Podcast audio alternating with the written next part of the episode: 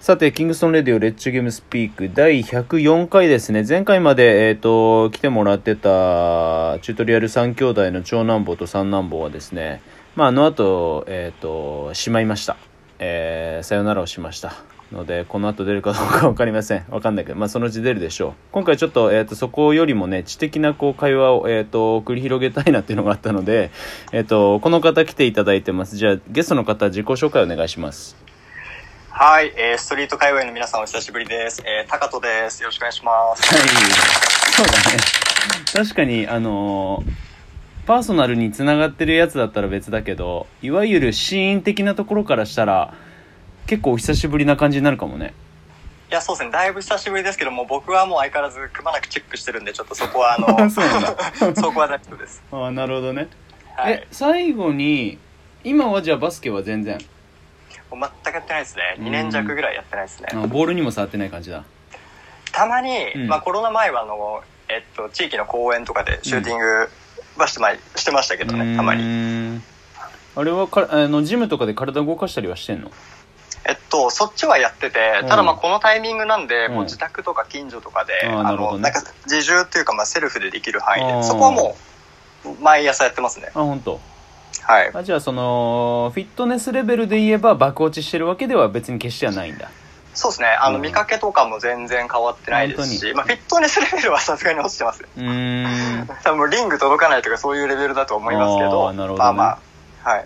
まあでも、あのー健康な体は保ってはいるんだ、そうですね。うんはい。まあそれが一番だからね、あのー今の世の中まあその中でえっ、とまあ、今回ね、高藤は、に話を、あのー振ったのは、まあ、千尋だったりとか、まあ、ザズ、平塚連中とかもそうだし、啓太だったりとか、まあ、いろんな人からね、高藤のその、なんだろう、取り組みというか、やってるのすごい面白いっていうか、まあ、高藤の話聞きたいみたいな声は、あの、結構多かったので、でちょっとね、あの、短い時間を、えーな短いじゃない、忙しい中でちょっと時間を割いていただいてるんだけれども、まあ、そもそもその高人が、えー、とバスケットを始めていろんな経緯の中で今やってるビジネスのところにたどり着くまでっていうのを、えー、と俺も多分知らないことはたくさんあるだろうし逆に高人の中でいろんな転機になったエピソードだったりとかを教えてほしいなと思うんだけどバスケット自体はいつからやってるの、ねバスケは小3ですね。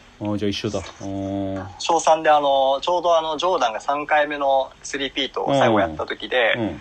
あの、うちの母が、うん。なんかすごいなんかその時、追ってて、ジョーダンを。で、なんかサッカーとバスケの二択なんですけど、僕の小学校は。うん。ただもうなんか、あの、バスケ一択にされて、うん。まあ、始めたのがきっかけですね。うーん。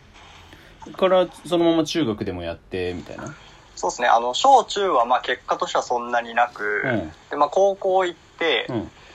で、高校が結構一つインパクト残せて、うん。あのー、2年生の時、県大会1回戦負けのチームだったんですけど、うん。まあ、自分たちの代になって、まあ、僕キャプテンやってて、で、そっから、あのー、1年でインターハイに行くっていう結構あの、スラムダンク状態になあってそうなんて、だ。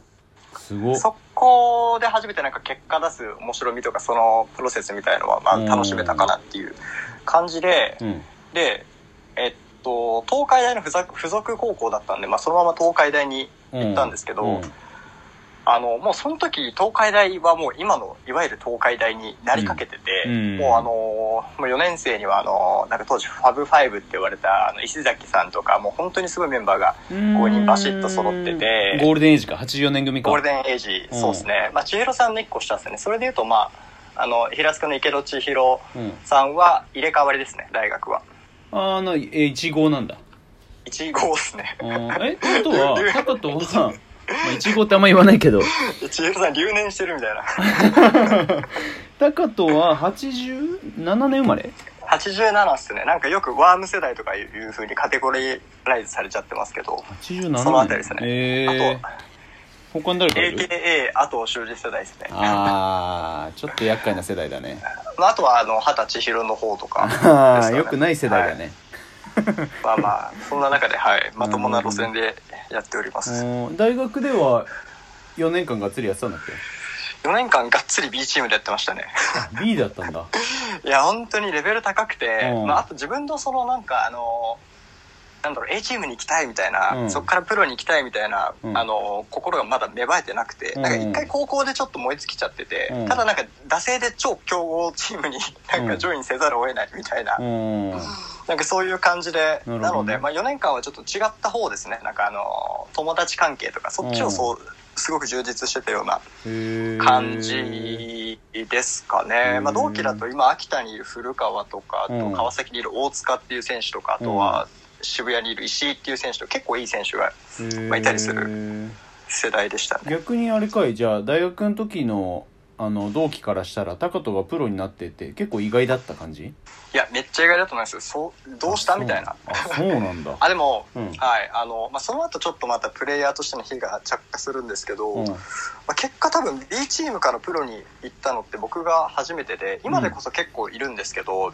B だったけどプロに行ってますみたいな、うん。多分第1号だったと認識はしてるんうですよね、そうなんですよ。東海ってさはいはい、ごめんね、あのカットにするけど東海ってそのどうなの？あの俺は完全に外からみしか見てないけどさそのなんだろう。まあ陸さんいるじゃん。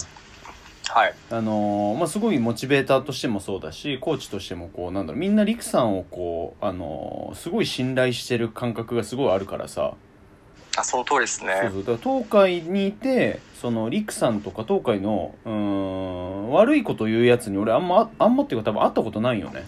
そうっすね。みんな僕もマジで好きじゃん。ないです。はい、うん、でその年代でそういうなんていうかな環境を作れるのって俺すごいなと思ってて。いや本当すごいことだと思いますね、うん本だろう、当すごいですね。なんか、ちょっと、リクさんの話になっちゃいますけど、あの、うんリクさんが着任したのがもう二十何年前だと思うんですけど、まあ、うん。東海が3部かなんかで、うん。もうなんかみんな、あの、もう金髪とか、うん。もう本当、もうダラダラバスケやってるところに、うん。まあ、リクさん多分あれ、当時日体のオファーかなんかがっつり蹴って東海に来てたんですよね。で、そこからなんか、あの、まあ、部員だけは多かったらしいんですよ。なんかもうちょっと、半分ちょっとヤンキーみたいな、うん。相当な部員数がいるチームみたいな超厄介じゃないですか。えそこをなんかもう立て直すところから始まって、うん。でチームがまだ2部なのに、ーうん。その、えっと、ゴールデンエイジをリクルーティングに成功する、まあ、そこが多分かなり転機だったと思うんですけど、まうん。あ、もうそこからはもう、まあまあ、今に至るまでですって感じですけど、うん。ちょうど俺が俺82だからえーっと俺が3年の時にだから84年組が入ってきてたはずなんよああ、はいはそそういうはい、はい。で俺早稲田行った時は1年2年が2部で3年4年が1部だったからだからはい東海が2部とかでこうあの躍進し始める時期はあのー結果的に全然絡んでることはなくってなるほどね。まあ、うん言うてもそうですよね。SE さん結構、僕からしたら上ですもんね。そうだね年で言ったら5個上かなうん。ん中さんの1個上か。そうそうそうだね。なんかいろいろ。まあ俺らの代はまたちょっと変わっててあの慶応があの躍進しまくった時だったからさ。ああ、志村。さんが。そうそうそう志村石はいはい。辻内。まあその下にいた、えっと竹内のどっちかと泰治、はいはいはい。うん、とかですげえあれだったから。だからね82年組はねなんかその不可思議な代なんだけどそうそうそうその中でなるほどですね。なんで、はい、僕としても、あの、まあ、高校から大学っていうところで、まあ、組織、いい組織には、あの、うん。合計7年間ですかね、うん。高校、大学で入れたかなっていう感じですね。う。ん。でそこでその着火するごめんね。さっきのカットインをあのあれするけども、えっと着火するきっかけはその大学の後にあったの？そうですね。あの、で、なんか僕、あの、バスケはやっぱ好きだったんで、うん。あの、まあ、スポーツ大好きだったんで、あうの、卒業したら、アメリカでスポーツビジネスをもう一度大学で勉強して、でそのまま、例えば現地のどっかの、えっと、スポーツチームに就職してやろうっていうう、ん。そういう 意気込みだったんですよ。うん。なので、就活とかは新卒でしないで、うん。卒業してすぐアメリカに行って、うん。で、最初まあボストン行って、うん。で、英語ゼロだったんで、まあうん。語学学校行って、うん。まあ3ヶ月ぐらい経つと、なんかあの、メンタルさえ整えばなんかなんとなく会話でき始めるじゃないですか。そうなんだよ。そうそうそうそう。かなり怪しい英語でしたけど、うん。でまあちょっといよいよあのもうちょっとスポーツの現場に近いところに身を置きたいってなって、うん。あのまあ、かつあの大学も行きたい。ちゃんとした語学学校じゃなくて大学に行きたいってなって、うん。結構いろいろ全米のいいあのバスケのプログラム持ってる大学に手紙とかなんかメールかな、やってて、その中のうん。一校であの、うん。ワシントン州立大学っていうところからああワあシントンスのねいいよって言ってうん。言われたんで、うん。あのそこの大学に、えーまあ、結果そこの大学に入学してでうん。そこの大学の男子バスケ部のマネージャーとして、うん。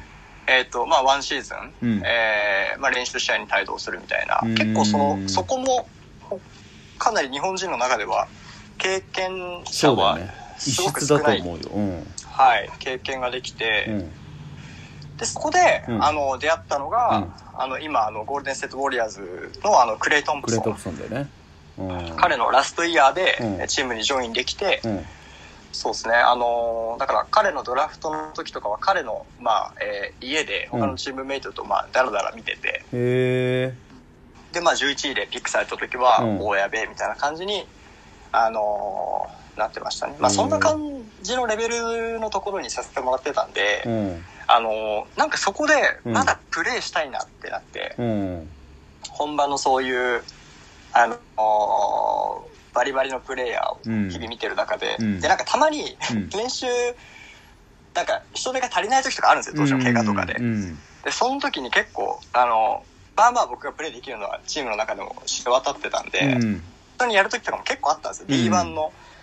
それで言うと多分、え D1 のメジャーカンファレンスで、メジャーカンファレンスで、うん。うんあの、練習とはいえ一緒にスクリーメージとか入った日本人って言ったら、そうマジ、マジで僕しかいないんじゃないかなって、うん。ちょっと冗談半分思ってますけど。そうだね。ちょっとえーっとねあのもう残り30秒切ってるのでちょっとそこから次のエピソードで話してもらっていいですか、はい。なかなかあの貴重な経験のところなのでじゃあちょっと次につなげますね。はい。はい